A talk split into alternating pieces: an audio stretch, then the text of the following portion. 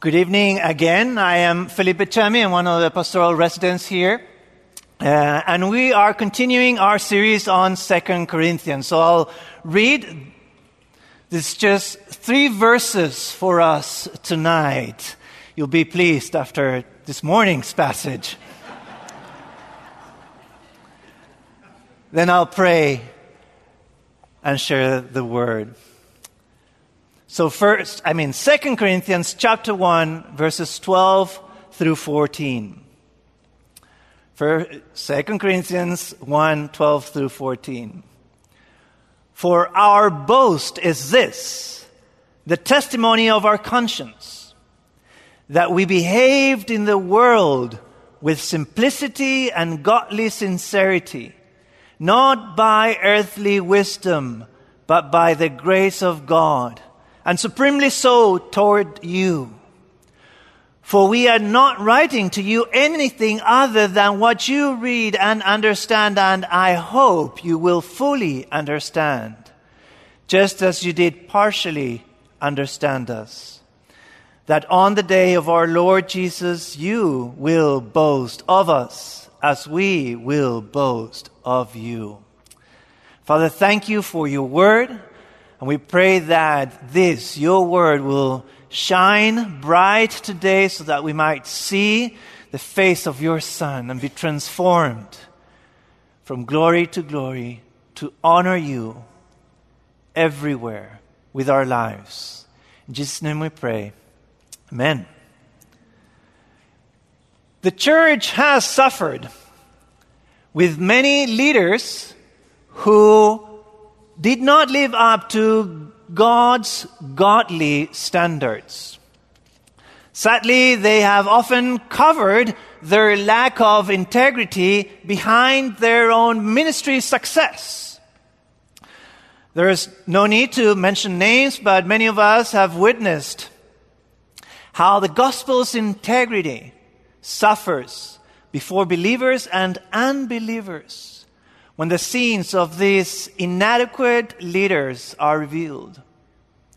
And sure, this might be well known leaders uh, whose sins are scandalous. But many of us may have been disillusioned by double faced pastors and teachers or leaders who tell you one thing but then tell others something else. Their ministries and the integrity of their preaching are lost. You just can't trust in them anymore. Thankfully, we still have plenty of great models of character and integrity. John Stott, was a renowned pastor in London who passed away back in 2011.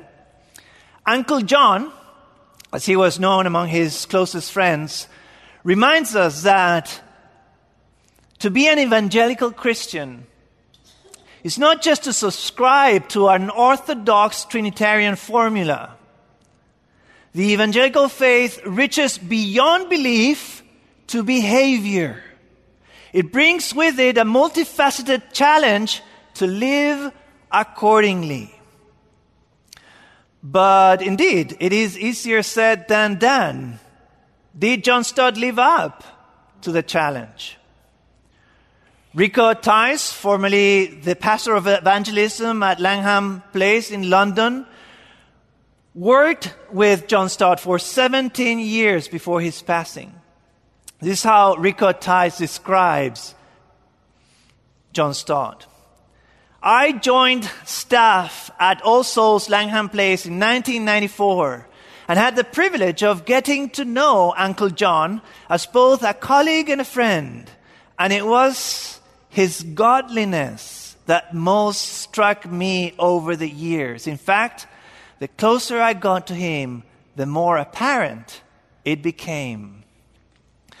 So, as we see in our passage today, another great model of integrity and character is the Apostle Paul.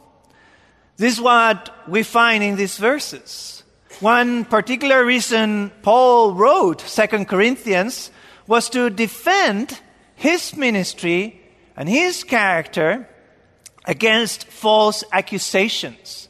It seems like the church in Corinth was influenced by apparently strong so called super apostles, leaders who persuaded the church to believe that Paul was weak and that he was not sincere in his letters. Paul's letters sure sound strong, they said, these false teachers, but they don't show who Paul really is. In chapter 10 of 2 Corinthians, Paul says, I, don't, I do not want to appear to be frightening with my letters. For they say, th- these false teachers, they say, his letters are weighty and strong, but his bodily presence is weak, and his speech is of no account.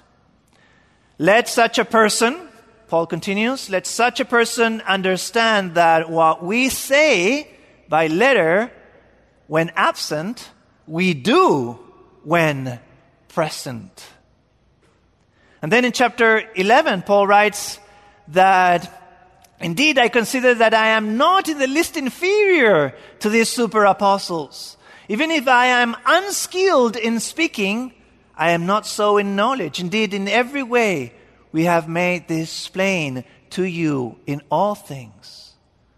What we read then in, in these few verses today is the beginning of an extended defense of Paul's character and ministry against these false accusations from the church and teachers claiming that Paul is weak and double minded. Paul defends his ministry because the gospel, the gospel's integrity is in danger. Leadership roles or any other ministry really may be unjustly criticized or rejected. However, no matter what others might say about you or your ministry, we have to make sure we have a clear conscience before people and before God. The gospel's integrity, our Lord's honor, it's at stake if the preacher's integrity is at stake. Paul boasts, he glories on his clear conscience and hopes that the church in Corinth will boast too. Did you see that verse uh, verse 12? Paul boasts that is he, he is confident about about his conscience for our boast is this, the testimony, what his conscience testifies about him. And then in verses 13 and 14, Paul hopes that on the day of, our, of the Lord Jesus, the church in Corinth will boast of him too. His confidence is now a model for us. Boasting is a strange word. I remember when I was first uh, saved and I was handed this New Testament to read, I was, and, and I was reading through the letters of Paul. This Paul sounded so boastful. I didn't like him.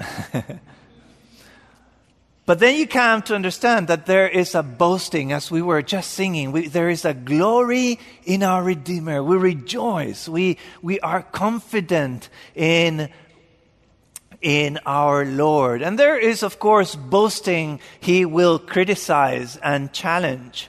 But this boasting is a boasting from a clear conscience. And as we serve others and minister the word of God to believers and unbelievers, we too must have a clear conscience for the gospel's sake. These verses, there are two ways in which Paul models for us the integrity of his character.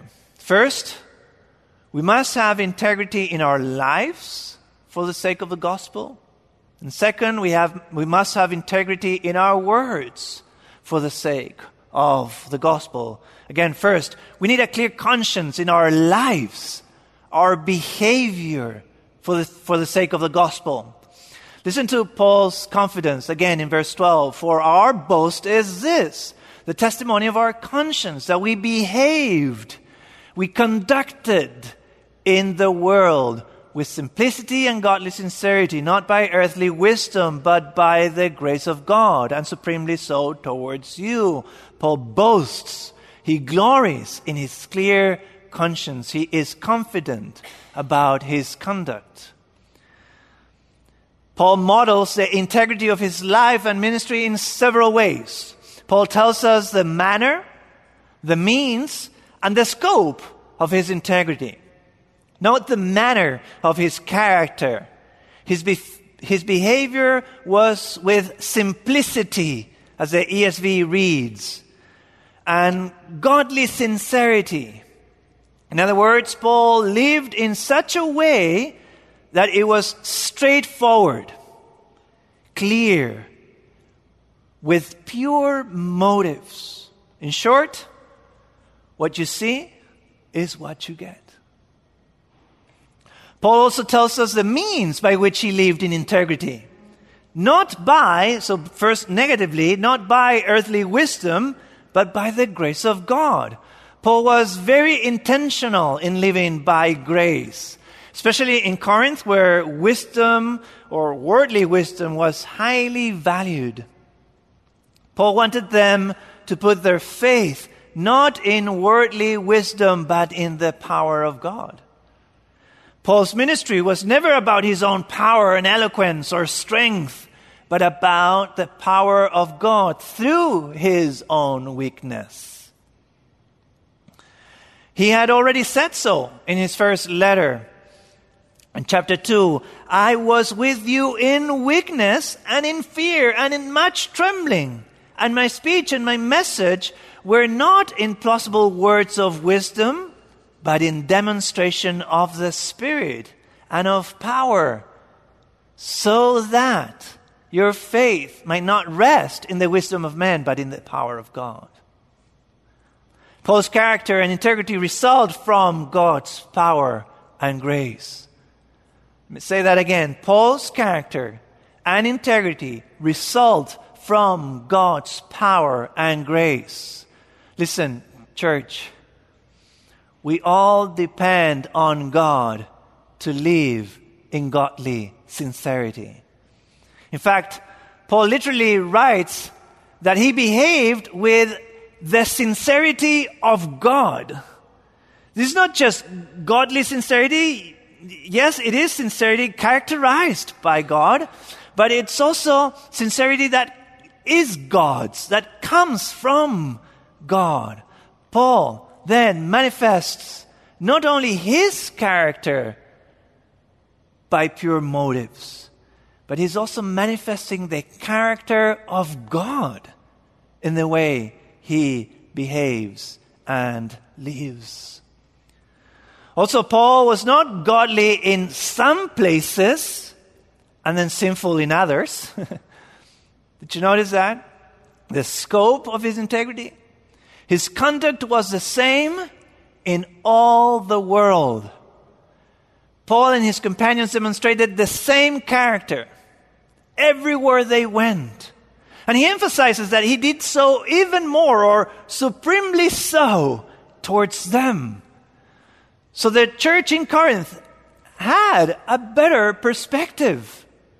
They had seen Paul and his conduct in their midst and they were still falling for false accusations against him. No matter what they were saying or how they were accusing him, Paul was confident about his conduct. His conscience was clear. For the sake of the gospel, he lived with integrity. Second, the integrity of the gospel also depends or hangs on the integrity of our words.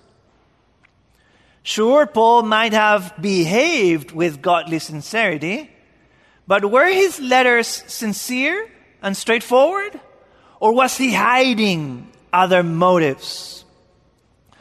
The following verses, after this passage, the following verses in chapter 1 explain that Paul was planning to visit them but instead, he wrote a letter, a sorrowful letter, not to cause you pain, Paul writes in chapter 2, verse 4, but to let you know the abundant, abundant love that I have for you. Again, apparently, these so called super apostles in verse 13 suggested that Paul did not live up to his words. That, that Paul, in his weakness, changed his mind and failed to keep his promises. However, Paul demonstrates that his letters say what he says, which is exactly what they read. Look at it again, verse 13. For we are not writing to you anything other than what you read and understand. Paul here might, might, be referring specifically to the previous letter, maybe this sorrowful letter, but it, it's better to take it as whatever he writes, he writes with integrity. Paul's words were as sincere as his life and conduct. What you read is what you get. But Paul does not stop here. He has, he has higher hopes than to defend his ministry and integrity. Again, the integrity of the gospel is at stake. Paul hopes that they will fully understand. Did you see that? End of verse 13 and then on through verse 14. And I hope you will fully understand, just as you did partially understand us, that on the day of our Lord Jesus, you will boast of us as we will boast of you. Paul does not only want to be vindicated, his desire and hope is that their relationship will be restored. As one author puts it, the upshot will be a restored relationship of mutual trust based on a reciprocal confidence. Also, Paul hopes they would fully understand the integrity uh, of character and ministry because they are in danger of missing the gospel. In the words of another commentator, what Paul is after, therefore, is that the church would fully embrace him, his mission, and thus his gospel. Their vacillation between him and other voices vying for a following is distracting at best and destructive in most insidious forms. So the integrity of the gospel is at stake if they fall for these false accusations. Note also how Paul is not just confident about his character in life and words now, he's also confident about his and their boasting in the future, on the day of the Lord. One thing is to have a clear conscience presently, but how confident are we that when all things are revealed in the day of the Lord, us as a church will glory in our integrity. Paul knows that at the, at the end of the day, God will judge motives and character. That is what he wrote in 1 Corinthians. Again, therefore, do not pronounce judgment before the time, before the Lord comes, who will bring to light the things now hidden in darkness and will disclose the purpose of the heart. Then each one will receive his commendation from God. Paul boasts in his life and words, in his character, in such a way that he has nothing to hide. The false teachers might accuse him of weakness and double mindedness. But Paul is confident that when the Lord comes, the ultimate judge will reveal everything as it is. The church will then fully understand the integrity of his character, and the integrity of the gospel will be vindicated. So, Paul models for us the integrity of his ministry because the integrity of the gospel is at stake. The integrity of the gospel hangs on the integrity of our life and words. Just as Paul depended on God's grace and character, we too must rely on God's grace.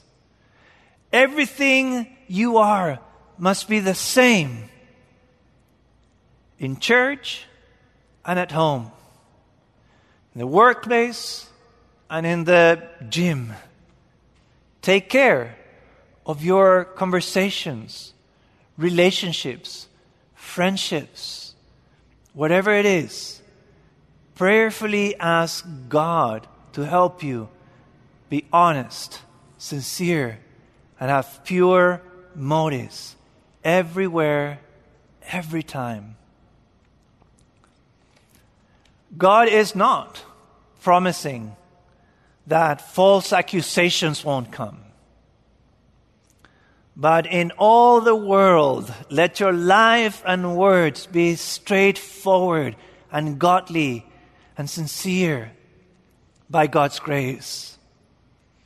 Jesus himself went to the cross bearing not his sins, but our guilt and sin. He was crucified because of false accusations against him. You know what? He committed no sin, neither was deceit found in his mouth. When he was reviled, he did not revile in return. When he suffered, he did not threaten, but, but continued to en- continued entrusting himself to him who judges justly. In his weakness and integrity, he brought salvation through his own ministry. When we commit to the integrity of life and words, we point to him. The integrity of the gospel is affirmed.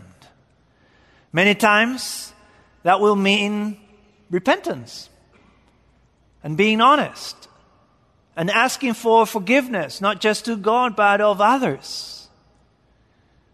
We may appear weak, but in our weakness, the power of God is revealed. We don't want others to put their faith in us, but in the power of God. The Lord uses our life and words to validate the gospel we proclaim. Let's live in such a way that when the Lord comes, the integrity of the gospel will be vindicated.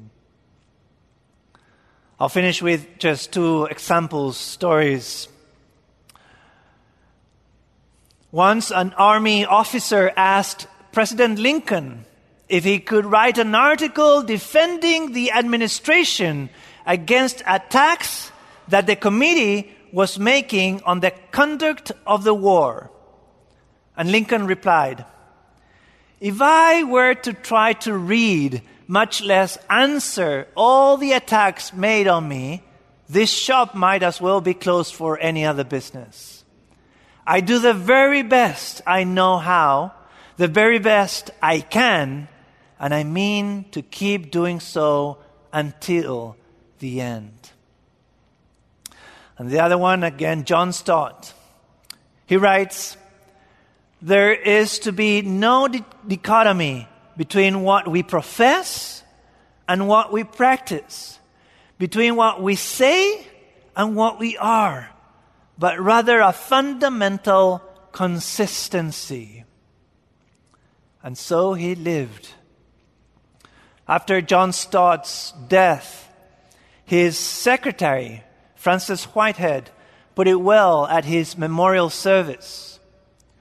I worked for him, she, she says. I worked for him for 55 years.